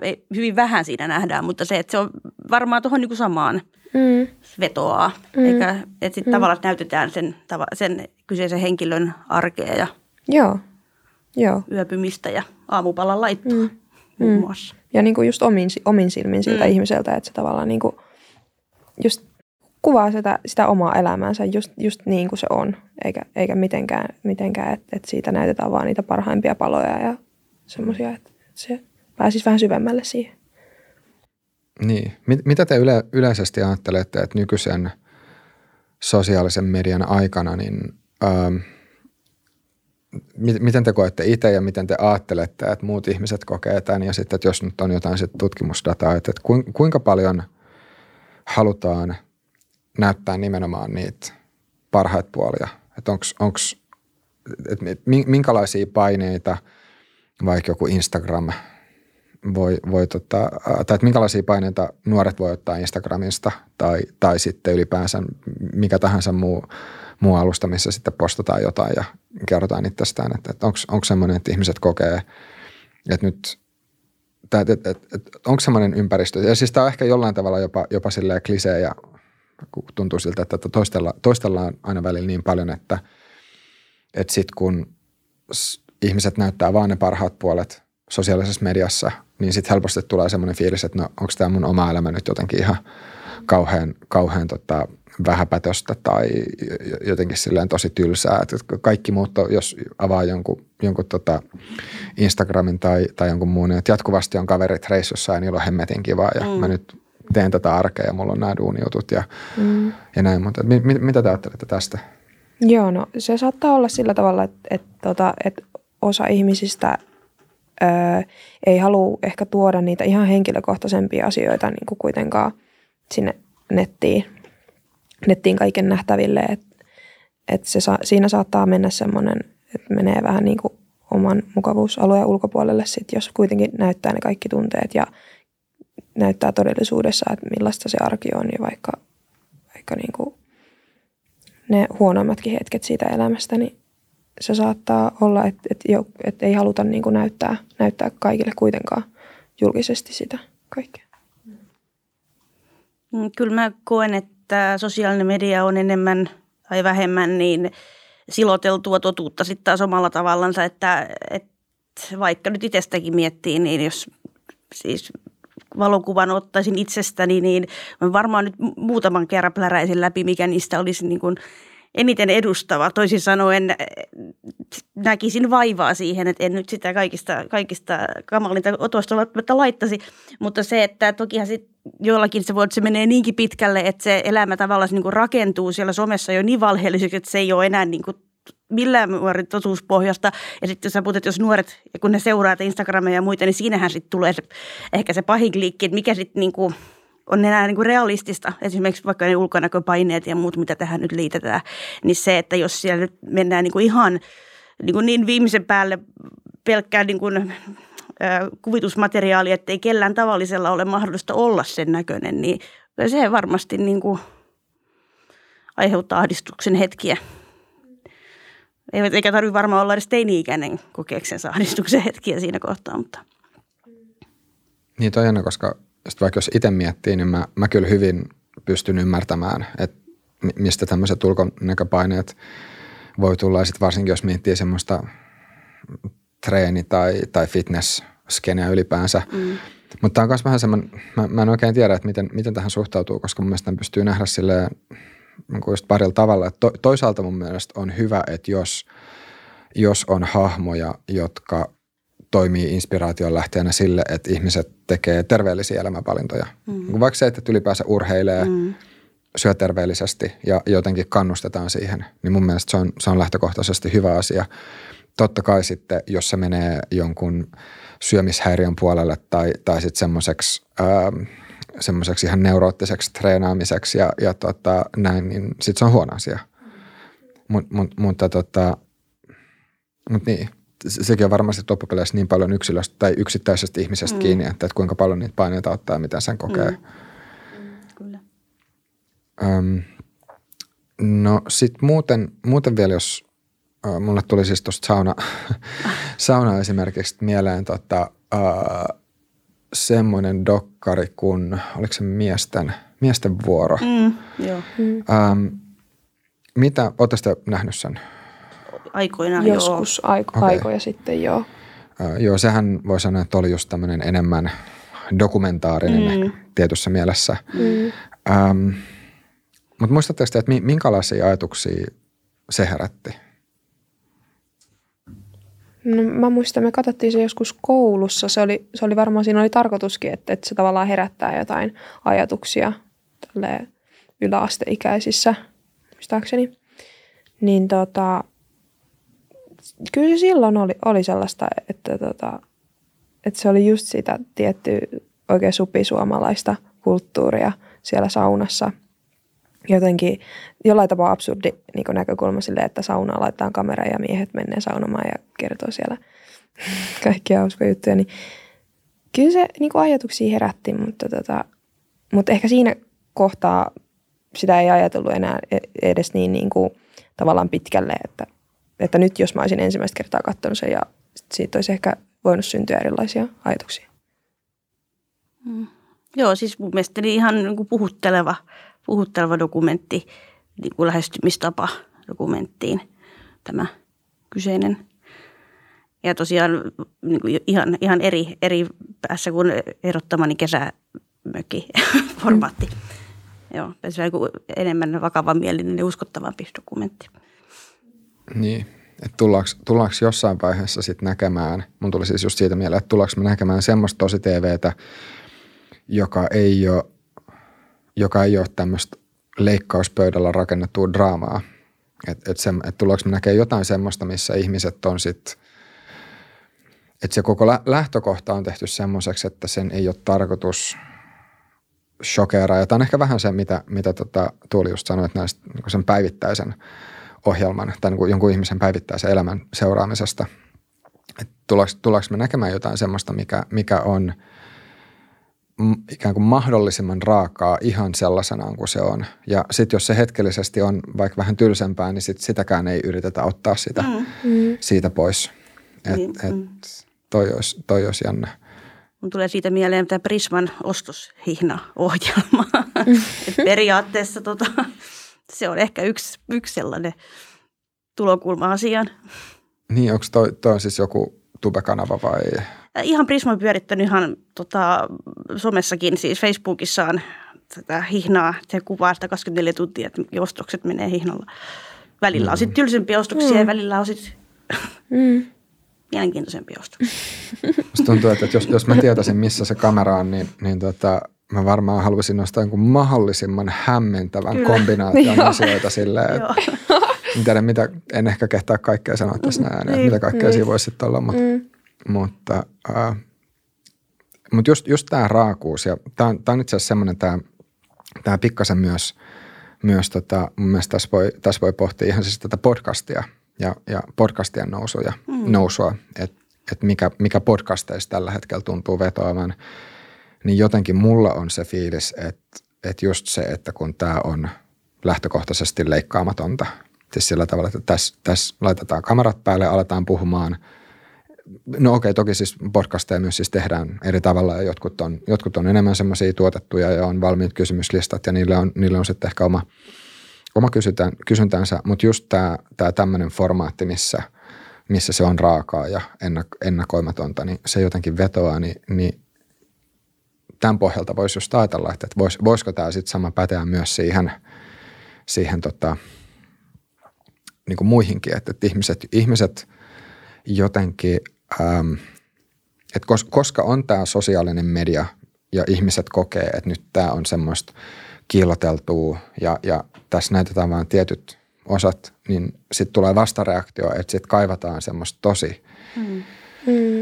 raakaa ja paljasta. Mä, mä nyt en taas tarkoita, että se nyt aina liittyy siis vaan paljaaseen pintaan, mutta siis, siis mm. silleen, että, että, että se on jotenkin semmoista tosi tosi semmoista, mihin pystyy samaistumaan, että hei, että no itse asiassa, että nyt, nyt tässä on jotain semmoista, että, että, että, että tämä mun elämä ei olekaan siis semmoista niin, että, että nyt, nyt kaikilla menee jotenkin vaan niin siis hyvin ja, ja kaikki mm. pitää hauskaa. Mm. Et, niin.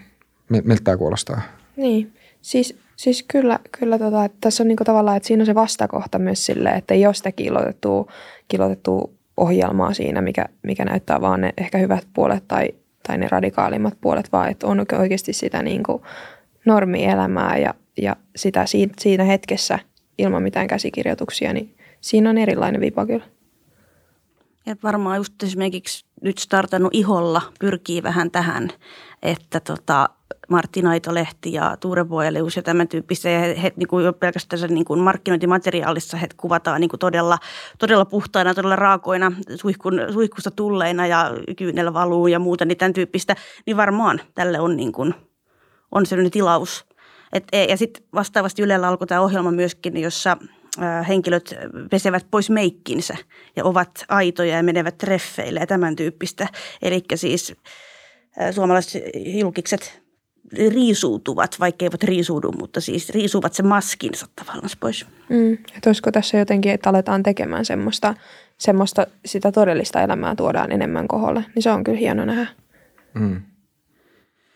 Niin, koska kyllä sitten sit kuitenkin voi ymmärtää, että tossakaan, toikin vaatii semmoisen tietynlaisen ihmistyypin, mm. mm. että et ei kaikki halua omaa yksityiselämäänsä sitten niin. julkiseksi ja just riippuu silleen am- ammatin luonteesta. Mulla mul tulee mieleen siis yksi, yksi tota kerta, kun olin, ähm, se oli varmaan Suomen seksologisen seuran joku tämmöinen luentotilaisuus. Ja siinä, siellä oli paneelikeskustelu, missä oli sitten, tota, ähm, siinä ollut, ollut tota, ää, niin kuin seksuaaliterapeutteja ja, ja tota, joku psykologia.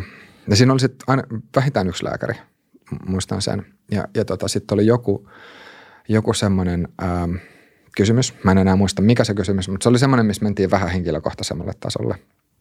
Ja, ja tota, mua erityisesti sitten silloin, no lääketieteen opiskelijana, mä, mua olisi ihan sikana kiinnostanut kuulla, että mitä se lääkäri vastaa siihen. Mm. Mutta sitten sit kun tuli sen vuoro, niin, niin se oli jotenkin tosi semmoinen epätyydyttävä, ympäripyöreä mm. vastaus. Ja, ja tota, mutta nyt, nyt pystyy hyvin sitten niin jälkikäteen ymmärtämään, että miksi, miksi siinä on laitettu sitten tämmöinen, mm. voisiko sanoa ammatillinen muuri sit siihen, siihen tota, ää, päälle. Mutta mut, mut, mut, mut vastaavasti voi miettiä, että okei, että, että onhan meillä nykyään ää, yritysjohtajia, jotka on ihan sosiaalisessa mediassa. Et somesta on tullut semmoinen – työkalu, jota, jota yritysjohtajat ja, ja poliitikot mm. varsinkin hyödyntää. Että se ei ole semmoinen, että tämä nyt on jotain tämmöistä ikään kuin rahvaan kansan juttua ja me, me tai siis silleen, niin että, että sitten on olemassa ikään kuin joku eliitti, joka on tämän ulkopuolella. Niin, niin voiko tässä siis käydä myös semmoinen sama juttu, että jossain vaiheessa, jossain vaiheessa se, mikä on ää, tämmöistä lainausmerkeissä enemmän kansanomaisempaa, niin sitten – sitten myös en tiedä, valuu tai nousee tai heijastuu sitten sit muuallekin. Hmm. Mitä te ajattelette?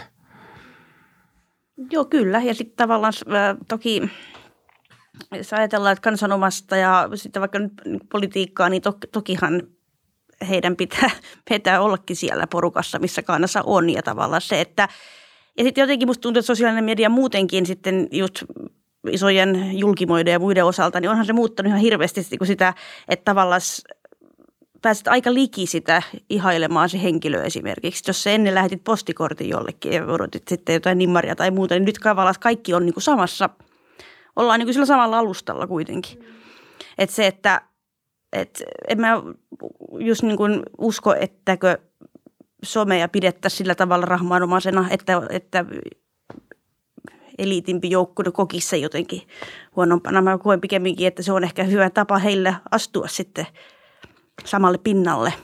Mm. Mm. Oli sitten tarkoitusperät mitkä tahansa, mutta kuitenkin. Mm. Ja nyt kun toi some on jotenkin niin, kuin niin yleistyy, niin kuin tuossa aikaisemmin sanoin, että, että se, on, se on vaan niin yleinen, yleinen tota, ponnahduslauta niin monille, vaikka yritykselle mainostamisessa ja kaikessa markkinoinnissa ja tämmöisessä, niin siitä on, siitä on kyllä niin paljon hyötyä myöskin. Ja se on semmoinen tulevaisuuden asia myöskin. Että. Mm. Miten, miten sä Tuuli miellät itses, että jos, jos ottaa tämmöisen termin kuin julkis, niin onko tämä semmoinen termi, mihin, mihin tota, sä voisit samaistua jollain tavalla? Mm, no en, en mä itse koe itseäni mitenkään silleen, koska julkis kertoo mulle, että, että se on se on niin kuin tämmöinen julkisuuden henkilö tunnettu niin kuin kaikkialla. Tai tällainen niin kuin, että semmoinen nimi, nimi, minkä kaikki tietää, että, että, että jollain tapaa koen, että on enemmän ehkä semmoinen tunnettu, tunnettu hahmo kautta henkilö sosiaalisessa mediassa yleensäkin myötenkin. Mikä, mikä erottaa somessa tunnetun hahmon ja julkiksen? No mä jotenkin koe, että julkisuuden henkilö on vielä niin kuin tunnettua hahmoa se niin kuin vielä, vielä niin kuin yksi askel pidemmällä. Yksi askel pidempi, joo, se isompi taso siitä vielä. Että tunnettu henkilö on semmoinen, semmoinen että osa ihmisistä tietää ja on ehkä kuullut joskus nimeä ja näin, mutta ei ole semmoinen niin kuin. No entä sitten, onko, onko miettinyt sitä, että haluaisitko sä olla julkis? Jos miettii, että nyt on, nyt on silleen saanut vähän – äh, jalkaa oven väliin, mitä julkisuuteen ylipäänsä tulee, mm. mutta mut, et mikä, tai onko se sitä miettinyt, että, mitä, että mitkä, on sun tavo, mitkä on sun tavoitteet tässä suhteessa? Joo, siis kyllä, kyllä mä ainakin koen, että, että, että, että olisi hienoa tavallaan olla vielä enemmän tunnetumpi henkilö ja tälleen, ja niin sen pohjalta myöskin voisi tuoda, tuoda tavallaan niitä omia mielipiteitä ja sitä omaa itseänsä niin kuin kaikille esille sillä tavalla. Et Niin, kyllä mä, kyllä mä jotenkin koen, että se ovi on niin kuin avoinna ja kaikki on niin kuin mahdollista. Joo. Onko sulla jotain semmoista, ähm, jos, jos sä mietit vaikka omaa yksityisyyttäsi, niin jotain semmoista rajaa selkeästi, mistä voisi ajatella, että okei, että tässä on nyt, tässä on nyt sitten se ammatu, ammatillisempi puoli tai tämmöinen julkisuuspuoli ja sitten on joku, joku yksityisempi puoli, mistä, mistä kuitenkin sitten haluaa pitää kiinni, vaikka olisi tosi, tosi tunnettu. Joo, se on varmaan tämä oma, oma oikein, oikein henkilökohtainen tunneelämä on sellainen, mitä, mitä ei sinne julkisuuteen en ole tuonut, enkä, enkä varmaan jatkossa myöskään tuo, tuo ihan varsinkaan niin raakana kuin se mm. voisi tuoda. Et tietysti niin kuin, yritän olla mahdollisimman aitoja ja näin ollen niin kuin oma itseni siellä, mutta en ehkä tuo niitä kaikkia, kaikkia henkilökohtaisempia asioita elämästä kuitenkaan sinne sosiaalisen mm. mediaan. Minkälaista se tasapaino ollut sit näiden kahden asian välillä on? Et jos, jos kuitenkin on, on julkisuudessa ja, ja tota, tuo itseään esille ja sitten sit, sit haluaa säilyttää jonkun semmoisen yksityisyyden, niin, niin että et miten, vai et on, onko se semmoinen joku tietoinen valinta aina, että tässä menee se raja. Joo. Ja, ja kuinka, tai sitten, että kuinka paljon se on joku tämmöinen intuitiivinen, vähän, vähän gut feeling tyyppinen, tyyppinen tota, mututunne. Joo, joo. Kyllä, sen, kyllä sen tavallaan tiedostaa itse, että, että millaiset, mitkä on ne, ne materiaalit ja kontentit, mitä ei sinne sosiaaliseen mediaan tuo. Että, että se tulee tavallaan sieltä itsestä, että tuntee, että tässä kohtaa niin kuin menee raja, että tämä en halua niin kuin tuhansille ihmisille näyttää itsestäni. Joo.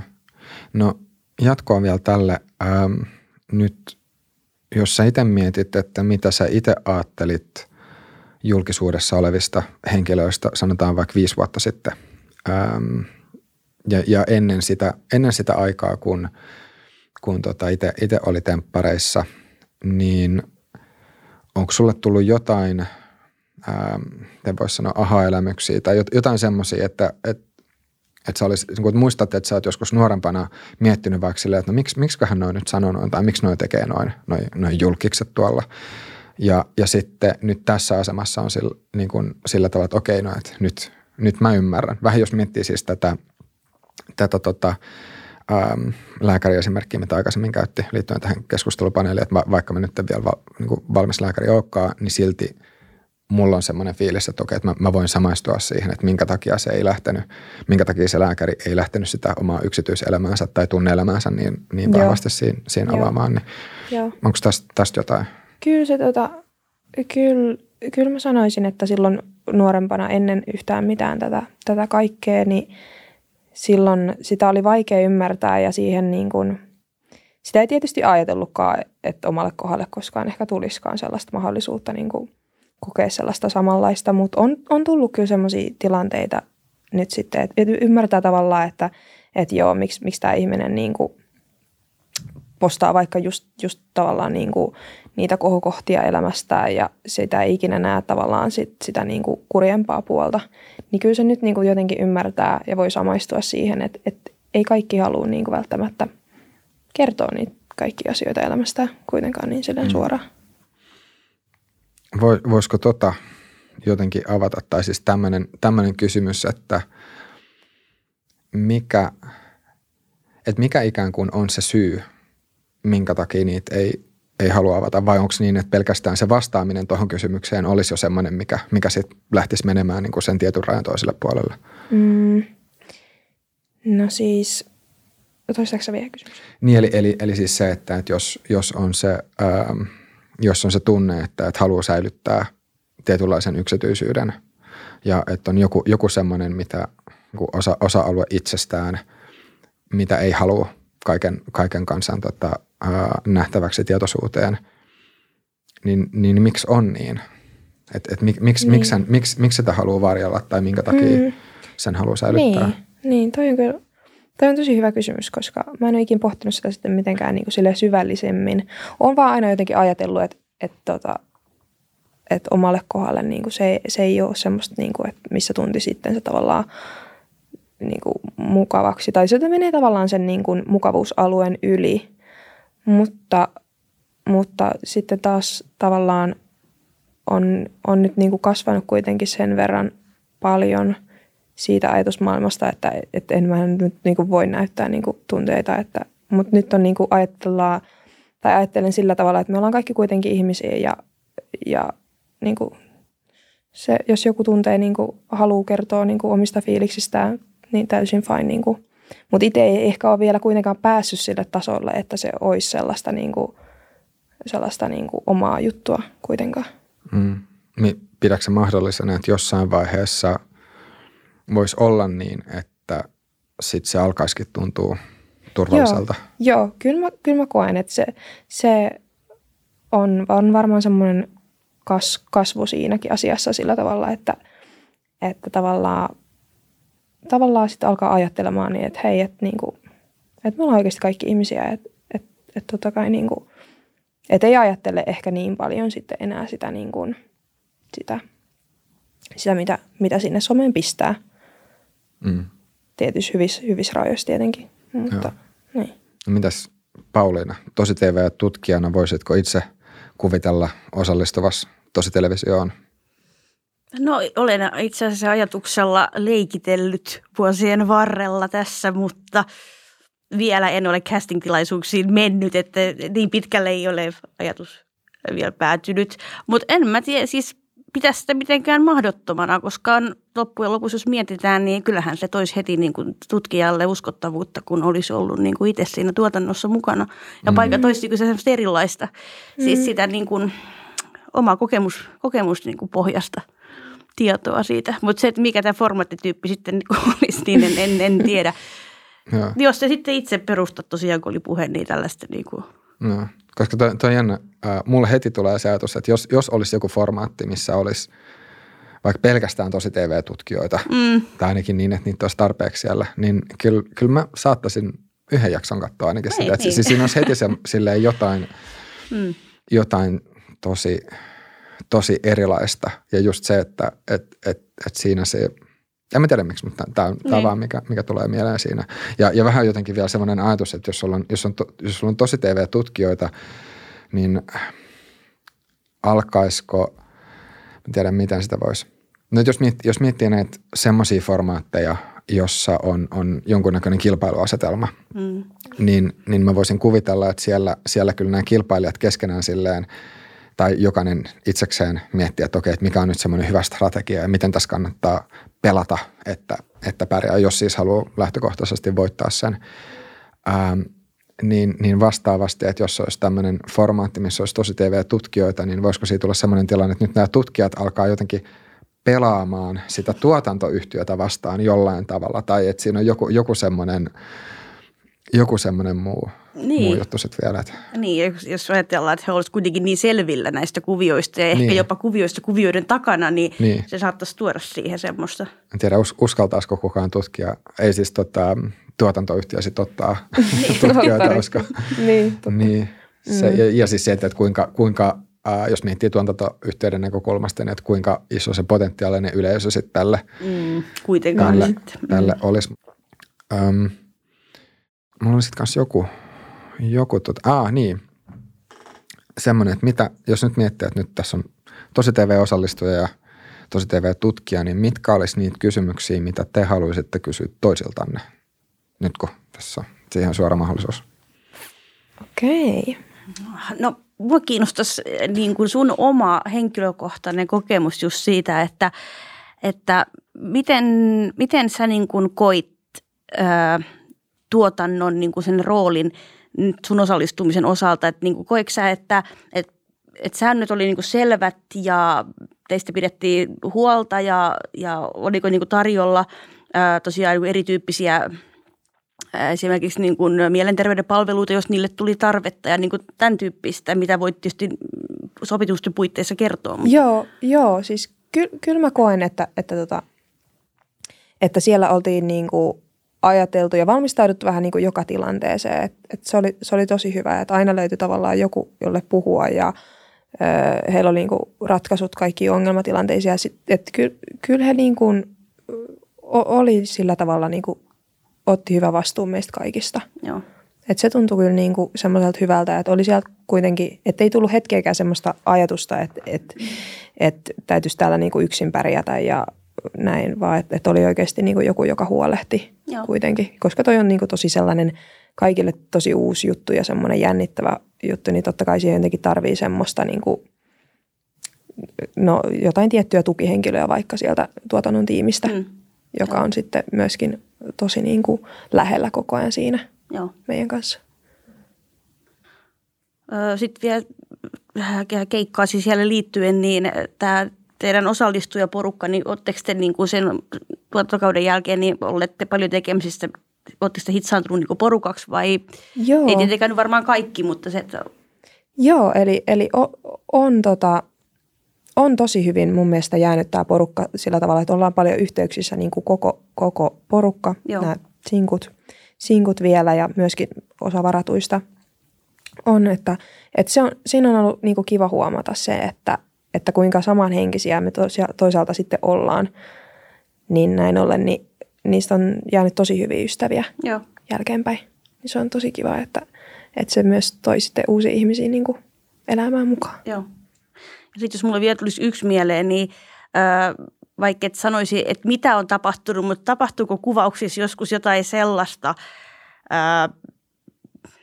mikä ei päässyt niinku ruutuun asti, mutta olisi ollut jotenkin varmasti hykerryttävä matsku telkkariin, mutta syystä tai toista sitä ei käytetty. No joo, siis osittainhan niitä leikat, leikattiin, tai meistä ainakin tuntui siltä, että, että miksei tuota kohtaa vaikka otettu tai niinku Mm. mm. tuommoista, mutta, mutta se oli tuotannon mielestä ei ehkä niin, niin sillä tavalla, kun me itse ajateltiin sen Okei. okay. viihdyttäväksi tai jollain tavalla. Niin, niin, niin joo. joo. Että kyllä siellä oli tuommoisia niinku tilanteita tietysti, että, että mitä me ehkä koettiin itse, että olisi voinut näkyä. Mm. Mutta sitten toisaalta, ja sitten oli semmoisia tilanteita, mitä pelättiin, että näkyy, Niin, niin, mutta mm. ei, ei sitten onneksi näkyy. Joo. Joo. Joo. Joo. Mm, mun täytyy kyllä kysyä, että, että mikä, mikä on niinku sellainen, että minkä, minkä takia lähdit niinku tekemään tai opiskelemaan tai kouluttaudut just tuommoiseksi?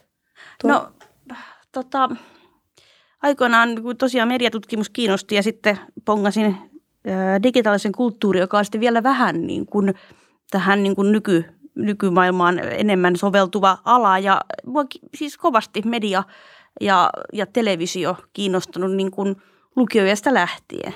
Joo. Että oikeastaan ehkä niin kuin tällä hetkellä median ja telkkarin rooli niin kuin yhteiskunnan viihteellistymisen niin kuin osana on niin kuin äärimmäisen iso pullataikina vaivattavaksi, että, että siinä mm. on niin kuin aihetta, mutta se, että olen toki myös aina ollut pienestä asti hyvin niin kuin telkkaria paljon katsova ihminen Mm. ja leffoja ja, Mm. ja tämän tyyppistä. Mm. Olisiko se silloin alussa ajatellut, että se olisi tällaista, millaista nykypäivänä on? No, ää, onhan kenttä muuttunut nyt jo. Et jos mä aloin nyt ajatella, että, että tota, tein aikanaan jo 2007 gradun, niin television interaktiivista TV-mobiilipeleistä ja soittovisoista. Mm. Ja tota, sitten väikkärin myöhemmisten tota, tietysti laajemmalla skaalalla tätä telkkaria, niin mä näin jo tässä niin kuin viimeisen 15 vuoden aikana niin isoja niin kuin muutoksia, mutta niin kuin tässä on niin kuin todettukin osin, mistä ne johtuu. Et television asema on ollut niin kuin paikoin hapuileva, mutta sit se on uudelleen itsensä niin kuin elvyttänyt sosiaalisen median kautta. Mutta se, että niin kuin pidän televisiosta ja, ja mediana ja sitten mediumina ja sitten periaatteessa media muuten niin kuin äärimmäisen kiinnostava. Joo. Erityisesti kriittisesti tarkasteltuna. Niin, mielenkiintoista. Joo. Onko sulle koskaan, tai itse asiassa no, tämän voisi kysyä teiltä molemmilta, ähm, käytän tämmöistä vertausta, että taikatemput, mistä siis itse on ihan pienestä asti tykännyt, että et musta on tosi, tosi siisti katsoa taikatemppuja, varsinkin miettiä, että miten niitä tehdään. Ähm, ja ja tota, on, on katsonut just paljon niitä, niitä semmoisia, että tässä on, tässä on nyt tämä ja tämä selitys siellä takana. Ja, ja sitten sit se on hauskaa, että, että jos katsoo jotain uusia, niin sitten voi miettiä, että okei, että voiko sillä tietopohjalla, mikä, mikä on ollut, niin voiko sitten lähteä jo arvaamaan ja tunnistamaan, että missä se, missä se on. Ja, ja sitten varsinkin, että jos näkee jotain semmoisia älyttömän makeita temppuja, mihin ei keksi mitään, mitään selitystä tai ratkaisua, niin mun mielestä se on ollut, se on ollut siistiä. Ähm, Mutta samanaikaisesti siinä on se, että kun, kun semmoiset ne temput, mitkä joskus nuorempana on ollut sellainen, että wow, miten toi tehdään, niin sitten kun sieltä löytyy se selitys, niin semmoinen tietynlainen taianomaisuus jossain määrin sitten sit ehkä, ehkä niistä on, on kadonnut, niin nyt jos, jos miettii ää, Tuuli sun kohdalla sitä, että sä oot ollut osallistujana ja sitten vastaavasti, vastaavasti sitten taas tutkijan näkökulmasta, niin ähm, koetteko te, että onko jotain tästä tosi TVstä siitä taijasta, niin onko siitä lähtenyt vai, vai, vai ei? Mm, no ehkä enemmänkin se on tuonut niin kuin lisää kaikkia näkökulmia siihen asiaan, kun on päässyt tavallaan sinne niin kuin keskelle kaikkea ja tietää, että miten siellä toimii ja kaikkea jännittävää, että kuinka sitä niin kuin tehdään. Mutta tietysti se, se siinä on sitten varmaan, kun se, se on ollut niin kuin epätietoisuudessa se, että kuinka se onnistuu ja kuinka kuvataan ja miten nämä kohtaukset tehdään nämä, niin sitten kun se on selvinnyt, niin ehkä se, siinä on se, että se, se on niin kuin selventynyt ja näin ollen, niin se on vain vastaus. Mm, tietysti joskus aina tieto lisää tuskaa, mutta tota, ää, yleisesti ottaen niin voisi nyt sillä todeta, että on tosi vaikea katsoa välttämättä televisiota ilman niitä tiettyjä laseja. Joskus se saattaa olla myöskin niin kuin rasite, että olisi vaan kiva laittaa ne aivot narikkaan ja katsoa, mutta sitten saattaa jossain kohtaa havahtua siihen, että sitten taas niin kuin pohtii jotenkin asioita täysin niin kuin, turhankin niin kuin, syvällisesti kun voisi vaan kuluttaa sitä viihdettä viihteen kuluttajana. Mutta se, että en mä tiedä, taianomaisuus, mä oon ehkä nähnyt sen aina niin kuitenkin kovin rakennet, rakennettuna, tarkkaan mietittynä ilmiönä. Et mä en tiedä paljonko siinä on sitten taikapölyä, mutta mm. ehkä siinä aina on se pieni ripaus sitä jotain mystisyyttä joka tapauksessa. Niin. Mm. Niin toi on kyllä mm. just se, että jos, jos taas nä- pääsee näkemään enemmän, niin se, se voi lisätä sitä mielenkiintoa itsessään ja, ja, ja innostusta, mutta mutta just toi, että, että jos, on, jos on kerran analysoinut tietyt asiat silleen juuria myöten, niin että et, et kuinka helppo niitä tutkijalla se ja sitten on, on jättää pois ja, ja viihtyä ja, ja, ja näin. Et, et, joskus on miettinyt, että jotain, jotain tota, ää, muu, niin musiikkikriitikoita, jotka kirjoittaa levyarvosteluja ja varsinkin ne, jotka kirjoittaa kauhean semmoisia negatiivisia arvo, arvioita, että onko semmoinen – äh, rokkipoliisi vai miksi, miksi näin tota, tyyppejä voi sanoa, että, että, että jos, jos kaikkea kuuntelee tosi kriittisesti, niin ku, kuinka helppo sitten on ihan vaan niin. nauttia? Mm. Se, on, se on ihan jännä kysymys. Että, ähm, mutta miten muuta sul, sulla äh, tuoli menee, että nyt, nyt kun sä oot tullut osallistua, niin siis kato, kuinka paljon sä vielä tällä hetkellä itse katot tosi TVtä? Kyllä mä katon joo, että et miten nyt itseltä kiireeltä ehtii ja näin ollen, mutta kyllä mulla on edelleen ne samat ohjelmat, niin kuin Tempparit ja Ex on the Beachit ja nämä, mitkä on aina, aina, aina ollut. Niin tota, kyllä ne on edelleen sillä tavalla, niin kuin katson niitä. Että kyllä, mä, kyllä se, se ei niin kuin lähtenyt mihinkään se innostus niihin. Mm. Päinvastoin ehkä enemmän sille on alkanut miettiä, että miten jos tohonkin ja tavallaan mm. tämmöisiä. Niin, että miten, miten olisi itse reagoinut tai miten olisi itse, itse tuota toiminut tietyssä tilanteessa. Mm. Ah. Joo. Joo.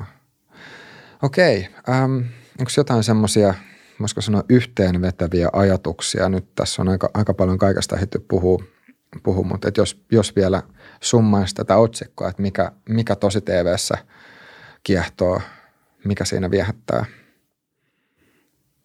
Hmm. No sen monimuotoisuus ja se, kuinka, kuinka sitä voi – voi lähteä kasvattaa jopa ihan niin kuin äärimmilleen, eikä sillä ole tavallaan mitään sellaista niin kuin suuntaa.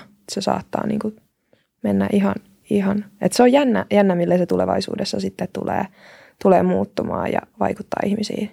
Et jännä, jännityksellä odotan kyllä, että mitä, mitä tapahtuu. No kyllä se, niin kuin mainittu, niin ne tunteet ja se melodramaattisuus sen ympärillä on se, mikä tietysti myy myy ehkä eniten, mutta semmoisena ehkä lisäkaneettina, että tavallaan tietty provokatiivisuus, mikä te, tosi TVtä helposti leimaa näiden, näiden niin rafalaavampien formaattien vuoksi, niin se on kuitenkin semmoinen ilmiö, että se on nähtävissä myös mu- muissakin niin kuin TV-ohjelmien genrejen parissa, että ihan asiaohjelmissakin, jos lähdetään niin kuin ruotimaan nykypäivänä, niin mehän haetaan, taikka sitten klikki, ää, klikkimedia ja tämän tyyppinen, mehän haetaan huomioon ja me halutaan niin kuin hätäkähdyttää ihan myös niin kuin tosi TV-formaatin ulkopuolella. Että tämä on, löytyy niin kuin ihan, ihan ää, asiaohjelmienkin tietyistä, ää, voisiko sanoa, pelikeinoista paikoin. All right. Mutta hei, Tuuli ja Pauliina, oikein paljon kiitoksia molemmille vierailusta ja kiitoksia kaikille katselijoille ja kuuntelijoille. Jos kuuntelit Spotify tai jonkun muun podcast-alustan kautta, niin muista tulla pistää kommentteja meidän Instagramiin ja jos kuuntelit tai katsoit tubesta, niin pistä ihmeessä omia ajatuksia tuonne alapuolelle ja me nähdään ensi jaksossa.